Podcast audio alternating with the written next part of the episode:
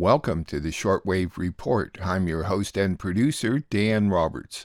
The Shortwave Report is a 30 minute review of news and opinion heard on the shortwave radio and the internet in Northern California. Listening to international broadcast at home is quite easy. You just need a shortwave radio with a schedule of English language broadcast or it's even easier to use a computer or smartphone with an internet connection. To help you with this, I'll announce times, frequencies, and website addresses at the conclusion of each series of stories. At the website for this show, that's outfarpress.com. You can listen to the past five shortwave reports, find advice for listening to shortwave at home, and find internet links for global news sources. Please check it out and tell a friend. In today's edition, you'll hear reports from Germany's Radio Deutsche Welle, France 24, Radio Havana, Cuba, and NHK World Radio Japan. We will begin with Germany's Radio Deutsche Welle. Human rights groups in the UK are attempting to block the British government's plans to send asylum seekers to Rwanda. Angela Merkel defended her policies toward Russia while she was chancellor. The Belgian king is visiting the Democratic Republic of Congo in an attempt at reconciliation. Russia claimed that the recent attacks on Kiev were targeting delivered Western military equipment.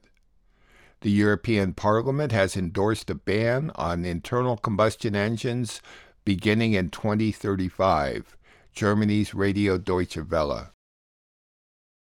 UK human rights groups have launched a last minute court bid to block the British government's plans to send asylum seekers to Rwanda. The deportations purportedly aimed to stop migrant boat crossings from France, while the first plane load is set to leave the UK as early as next week. Angela Merkel has defended her policy towards Russia during her 16 years in power. In her first big interview since leaving office, the former German chancellor insisted she had nothing to apologize for and described Russia's invasion of Ukraine as a great tragedy, saying that Vladimir Putin had made a big mistake. Belgium's King Philippe is on a six day trip to the Democratic Republic of Congo. It's seen as a chance for reconciliation between the two nations. King Philippe met with Congolese president and reiterated his deepest regrets for Belgium's colonial past. During Belgium's rule, millions of Congolese were killed, mutilated, or died of disease as the land was pillaged for resources. Our correspondent Mathias Bölinger is in Kiev. A Russian attack set to increase because of Western weapons deliveries? Well, that's how Russia frames it. They are saying that they attack because of Western weapons deliveries. They have claimed that they hit uh, these tanks in Kiev. The question, of course, Western weapon deliveries are a target for Russia. Uh, that's very clear because the aim of these attacks is to weaken uh, Ukraine's infrastructure, military infrastructure, but also civilian infrastructure. Russia has hit by, on food storages and, and oil storages, and um, the question is would Russia's uh, attacks decrease if the West didn't deliver weapons, and I don't think the answer to that is very clear. The European Parliament has endorsed a ban on cars with combustion engines starting from 2035 as lawmakers try to step up efforts to fight climate change. The mandate would prohibit the sale of new cars powered by gasoline or diesel. The Assembly also backed a 55% reduction in carbon dioxide from cars in 2030 compared with last year. The Parliament now has to begin negotiations with member states to adopt, a joint position. Decisions today weren't easy ones. Our reporter Marina Strauss has more. EU lawmakers here in Strasbourg have voted in favor of a ban on new combustion engine cars by 2035. The Greens, the Socialists, and also the far left said they welcomed this decision because it would help the bloc to become climate neutral by 2050. The Conservatives and also the far right, however, said they were not very happy with it because uh, they would have preferred more freedom for the industry, for example, by allowing synthetic fuels. So before this can become a law, before it can enter into force, the EU lawmakers will now have to discuss with the 27 EU countries to find a solution, a compromise. Other climate proposals were rejected today, for example, the reform of the EU's carbon market. And that means that uh, EU lawmakers will have to come together again now. We'll have to discuss, we'll have to try and find a compromise that everyone can agree on in the future. Those reports were from Germany's Radio Deutsche Welle, which may be heard at a combined audio video website, dw.com, as well as on YouTube at their channels called DW News and DW Documentary. Next, France 24. In France, police violence against citizens is becoming a top campaign issue in this weekend's legislative elections. French President Macron has been criticized for continuing to dialogue with Putin, trying to reach a diplomatic solution to the war. It was the 50th anniversary of the photograph of a nine year old Vietnamese girl, Kim Phuc, running after she had been burned by a napalm attack. Wednesday was World Ocean Day, and France 24 interviewed Lamia Essemlali, the president of the Sea Shepherd France. A warning was issued about arsenic poisoning if the Great Salt Lake in Utah keeps shrinking from climate change. France 24. Here in France, police violence is becoming a top campaign issue. That's ahead of Sunday's legislative elections. Yeah, after a series of events, the latest of which was a woman being uh, shot and killed by police for not uh, complying with a road stop. Uh, Jean Luc Mélenchon, the left uh, leaning uh, French politician, said on Twitter that police kill and it is shameful. And in saying that, Le Monde explains that the head of the left coalition got reactions from the government and especially the far right, bringing and thereby bringing the issue uh, fully into the campaign at a moment, Le Monde says, uh, when polls show that Macron may not uh, yet be able to get the simple majority of seats that he seeks. Going to be interesting to see what happens on Sunday. Well, as Ukraine continues to seek international support, comments by uh, France's President Emmanuel Macron have gone down rather badly. In a recent interview with the French press, Macron said it's vital that Russia isn't humiliated so that a diplomatic solution can be found. Well, for more on this, uh, France 24's Gulliver Cragg reports now from Kiev. Well, the Ukrainian internet is full of memes. It has been since Emmanuel Macron first started talking about the need for Vladimir Putin to save face, mocking the French president, basically. People call him an appeaser. People say that they think that it's uh, very tactless, really, and doesn't seem to show awareness of the suffering that Ukrainians are really going through and the incredibly uh, illegal nature of this conflict, the fact that it was completely unprovoked attack. Most Ukrainians say that they want to see Vladimir Putin put on trial for war crimes, and they absolutely want to see Russia humiliated and defeated. They're much more keen on the rhetoric of Boris Johnson, the UK Prime Minister, who said that Putin's um, gambit basically in Ukraine must end in failure. That's what the dominant opinion in Ukraine is that Putin actually must be humiliated, must be shown to have failed, and must be punished for what he's done. Though all of that said, I would stress, though, that uh, although many Ukrainians criticize Emmanuel Macron for even keeping the line of dialogue with Vladimir Putin open and speaking to him on the phone so often, the Ukrainian Foreign Ministry does approve of those conversations. They say at least perhaps somebody is telling Vladimir Putin what's really happening. Deepti, tomorrow, June 8th, is going to mark 50 years since that unforgettable photo of a young girl running naked after South Vietnamese troops dropped a napalm bomb. Napalm Girl, that was her name. That's how it became known. The academic uh, website, The Conversation, has uh, has that picture there just to remind us of that photo. She was nine uh, in this picture. Kim Phuc Van Thi. She was snapped screaming uh, naked uh, by photographer Nick Ut as, as her city was bombed by uh, by napalm. Uh, the photo went on to win a uh, Pulitzer Prize. It became really a defining image of the Vietnam War and the atrocities committed against children.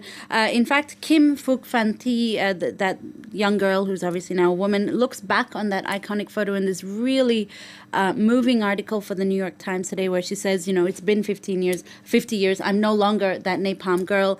Uh, but she does say that photo changed her life for better. Uh, she explains that after taking the picture, the photographer Nick would actually put his camera down, and then he wrapped her in a blanket and he got her medical attention. Uh, but it also changed her life for the negative. Uh, she had anxiety, she had body shame over uh, the scars that uh, she endured because of being burned by napalm. She also had to endure interview after interview and sort of unwillingly became a public figure uh, or a public face of the Vietnam War. Um, she, what's interesting in the article is she also compares those atrocities to, to atrocities against children now. For instance, she evokes the war in Ukraine. She also talks about um, the school shooting at Uvalde in, in Texas, saying that these kind of pictures are important because they force us to confront these violent realities head on. Lamia Essemlali is the president of the NGO Sea Shepherd France. She joins me now on the set to talk a bit more on this World Oceans Day. Lamia, thank you for coming in. First of all, set the stage for us, if you will, for our viewers. What is Sea Shepherd exactly and what does it do?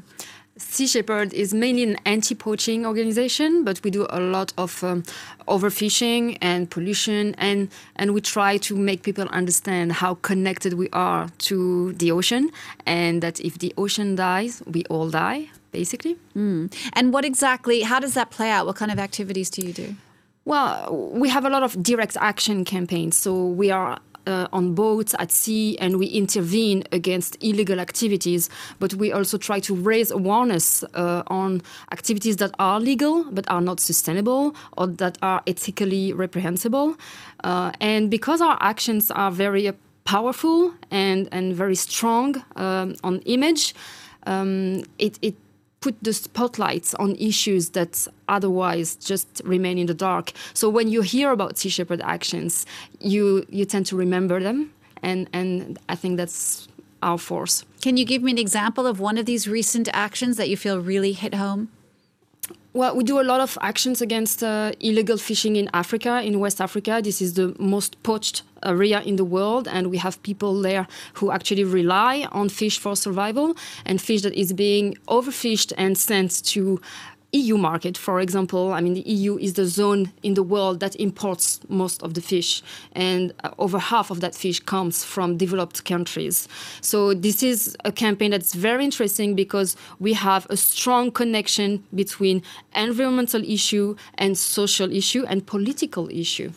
We've also seen things here in France. Uh, there was a dolphin recently that was skinned that was found just a few days ago here in France. We saw an orca who got lost up yes. on the Seine about a week ago, and I know you were very disappointed that Sea Shepherd didn't get to uh, participate in trying to save that orca. Uh, tell me about that. Yeah, unfortunately, that orca entered the Seine, and as soon as a cetacean comes in fresh water, this is like an alarm bell, and we haven't been called by the government to um, to participate to what was going on. And we thought that the situation was being taken care of, which was not the case. So we came at, at a late stage. We offered our boats to try to drive the killer whale to, to the ocean. Unfortunately, it was too late. And right now we are in, in touch with the, the best um, orca specialists so that we can implement a protocol, an emergency protocol, in case this happens again, whether it's an orca or a dolphin or a whale that comes in, in the river. And we have to expect this kind of thing to happen again because there is more and more uh, perturbations from human activities. The offshore uh, windmills uh, constructions that are being uh, taking place, uh, the, the, maritime traffic, all that noise is very, very uh, disturbing for cetaceans, and they tend to lose their group. And, and the, the fact that this whale entered the, the, Seine may have something to do with the offshore windmill that is being built in Courseulles sur Mer. So we need to be very, very careful with that. And, and regarding the dolphin that was found skinned on the beach two days ago, uh, unfortunately, this happens uh, still in France, some people do eat dolphin's flesh. It's strictly forbidden, obviously, because it's a protected species. But that kind of things happen, and we we really uh, we, we, we demand that we have cameras on board the fishing vessels to to monitor in a much better way what the, the fishing activities is doing to protected species. This is going on in, in Australia. They have a very good remote e-monitoring system mm. that allows more transparency on what's going on at sea, and and that's what we want want to have at the European level. Lamia, just to wrap up, what can our viewers who are watching today, who want to get involved, who want to help but don't know how, what can they do? Well, there are many threats on the ocean. We talk a lot about climate change, we talk about plastic. The number one threat is overfishing.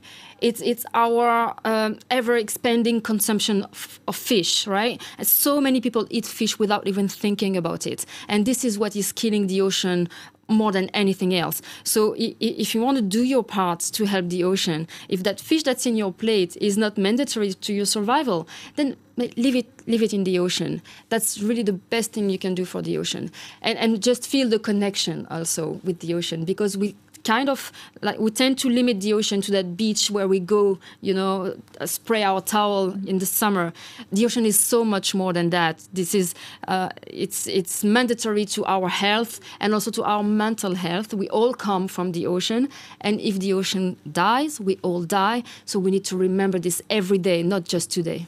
Lamia, thank you so much for coming in and talking to us. Uh, Lamia Essemlali, who is the NGO of Sea Shepherd France. Thank you so much. Thank you. And you have some environmental news for us next, Solange, and I should warn our viewers that it is not optimistic. Yeah, the New York Times has a dire warning about the Great Salt Lake in Utah in the U.S. It says that if it keeps shrinking because of climate change, population growth, and agriculture, well, it could create what the paper calls an environmental nuclear bomb. Why? Well, there is arsenic at the bottom of the lake because of mining in the area. And if exposed because the water's gone, well, this uh, arsenic could create poisonous that could threaten 75% of Utah's population. Those reports were from France 24. France 24 may be easily found at their website, france24.com, as well as a YouTube channel called France 24 English. On to Radio Havana, Cuba. More Latin American leaders refused to attend the Summit of the Americas in Los Angeles because the Biden administration had banned Cuba, Venezuela, and Nicaragua from attending. Activists are holding a People's Summit for Democracy nearby simultaneously. The Bolivian government has suggested a 15 year prison sentence for coup leader Jeanine Áñez. Another environmental reporter has been assassinated in Honduras. The Washington Post reported on the U.S. role in the Saudi bombings in Yemen. Syrian air defenses intercepted the latest missile attack from Israel. Radio Havana, Cuba. According to media reports from the United States, President Joe Biden's bid to reassert leadership in the Americas, where mistrust of the United States runs deep, has been dealt a blow as several South and Central American countries have decided to stay away from a summit in Los Angeles. Leaders from Mexico, Guatemala, Honduras, and El Salvador have rejected to participate in the Americas Summit due to Washington's policy of exclusion after it refused to invite Venezuela, Nicaragua, and Cuba to the gathering. Mexican President Andrés Manuel López Obrador slammed Washington's policy of exclusion and said the United States must change its desire to dominate the world without any reason. There cannot be an America summit if not all the continent's countries participate, López Obrador said earlier this week, confirming that he will not attend the summit. Venezuelan President Nicolás Maduro praised the Mexican president's courage and clarity for choosing not to attend the summit, saying that Washington's decision to exclude three countries is an act of discrimination, which ensures that this summit will fail. The first secretary of the Central Committee of the Communist Party of Cuba and President of the Republic, Miguel Diaz-Canel, described on Tuesday the People's Summit for Democracy in Los Angeles the United States as a transcendental political event for the region. In his Twitter account, the dignitary said that several political and social movements in Latin America and a broad participation of different sectors in the United States will gather in Los Angeles, California, to celebrate the People's Summit.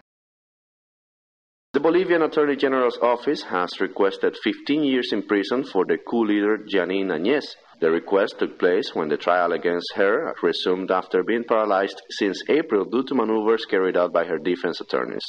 Over 70 pieces of evidence and nearly 20 witness statements were presented in the coup d'etat 2 case, in which former Senator Áñez is accused of breach of duties and unconstitutional resolutions. Monday morning, her defense presented a new recourse of complaint at the headquarters of the Constitutional Court in Sucre City to challenge a rejection of a pre- previous request through which she challenged the constitutionality of the procedures in the coup d'etat 2 case. It has now been two years since the Senkata massacre in Bolivia.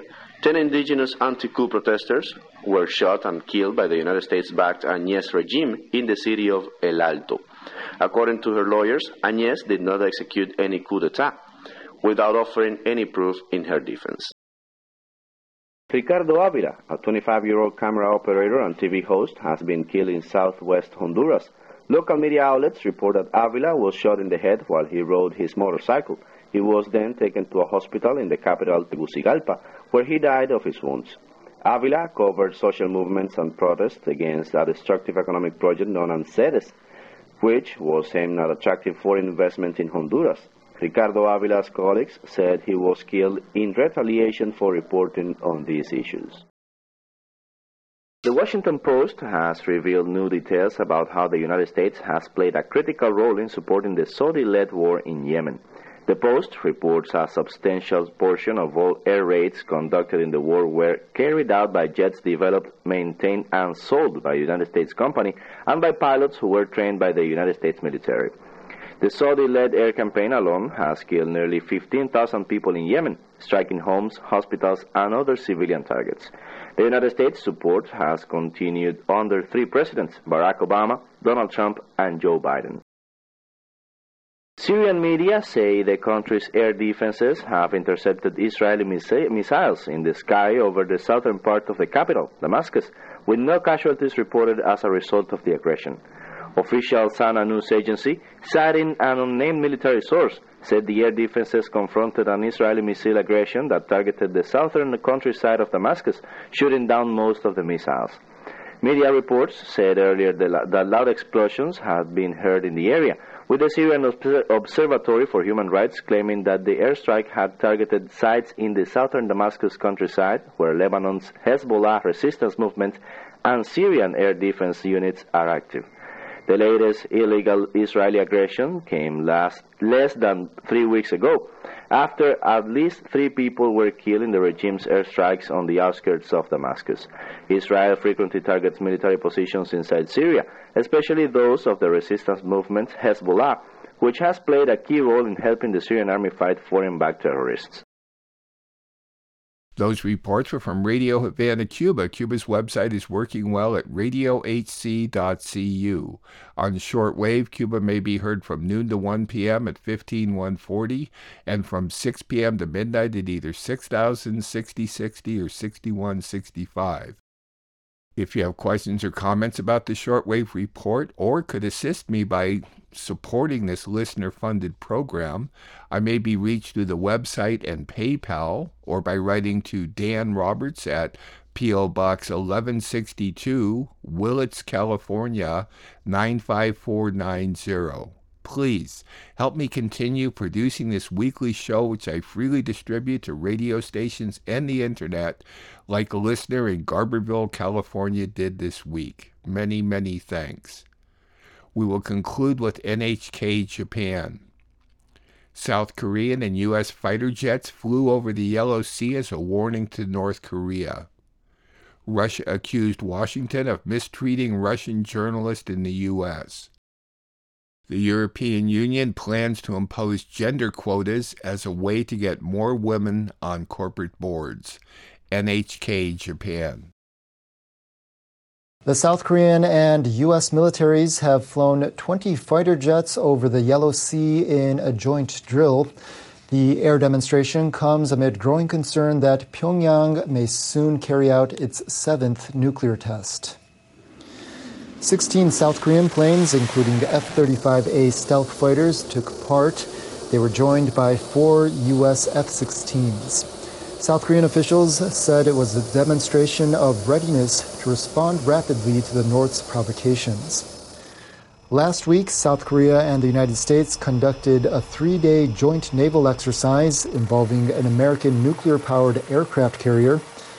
On Monday, the two countries launched eight surface to surface ballistic missiles toward the Sea of Japan, the same number of missiles the North fired the day before. U.S. Deputy Secretary of State Wendy Sherman met her South Korean counterpart Cho Hyun-dong on Tuesday. She expressed concern about a possible North Korean nuclear test. This would be very destabilizing uh, to the world's security, and I believe that not only the ROK in the United States and Japan, but the entire world will respond in a strong and uh, clear manner. Uh, we are uh, prepared. The same day, four F 15 fighter jets from Japan's Air Self Defense Force and two F 16s from the U.S. military conducted a joint flight over the Sea of Japan. Fighter jets from the two countries made a similar flight after the North launched ballistic missiles two weeks ago. Now, Russia has accused Washington of mistreating Russian journalists in the United States and is turning on the Western media. The Russian Foreign Ministry on Monday summoned representatives of U.S. media outlets based in Moscow. It notified them of Russia's response to what it called Washington's hostility toward Russian media in the U.S. Sources at the meeting said spokesperson Maria Zakharova outlined difficulties that Russian journalists in the U.S. face in obtaining visas, media accreditation, and bank accounts. She warned the American news organizations that they risk losing their accreditation unless the treatment of Russian journalists in the U.S. improves. The sources said the meeting was attended by 11 representatives of U.S. media companies, including ABC News, CNN, Fox, and AP. They asked no questions, and the meeting lasted about 30 minutes. U.S. State Department spokesperson Ned Price quickly responded. The United States continues to issue visas to qualified Russian journalists, and we have not revoked the Foreign Press Center credentials of any Russian journalists working in the United States. He accused Kremlin of engaging in a full assault on media freedom. The European Union plans to impose gender quotas as a way to get more women on corporate boards. By mid 2026, women must make up at least 40% of non executive board members and 33% of all board members. When two candidates of different sexes are equally qualified, companies will have to choose the underrepresented candidate. The agreement was reached between the Council of the European Commission and the European Parliament on Tuesday. It's expected to be enacted after being approved by the Council and others. The EU has set gender equality as its goal. That includes closing wage gaps between men and women. Women hold about 45% of company boardroom positions in France and just 8.5% in Cyprus. European Commission President Ursula von der Leyen said in a statement, diversity is not only a matter of fairness, it also drives growth and innovation. Those reports were from NHK World Radio Japan. They are heard from 9:30 to 10 p.m. at 7355 and 6165 or on the web at www.3.nhk.or.jp. All the times I announce are for Pacific Daylight Saving Time, so please adjust them to your time zone. One of my goals in producing this show is to encourage people like you to listen to international broadcast, get a global perspective. Unfortunately, you have to look harder these days because of the US and EU prohibitions on media. Every Thursday evening, I post a new shortwave report at the website for this show. That's out farpress.com. At my website, you can also listen to past shows. Please consider making a safe donation online through PayPal. There's a link at my website along with a podcast link and get advice for listening at home. The Shortwave Report, which is now in its 26th year of production, remains free to rebroadcast upon notification. The Shortwave Report is produced and distributed off the electrical grid in Northern California using solar panels. I'm your host and producer, Dan Roberts. Thanks for listening.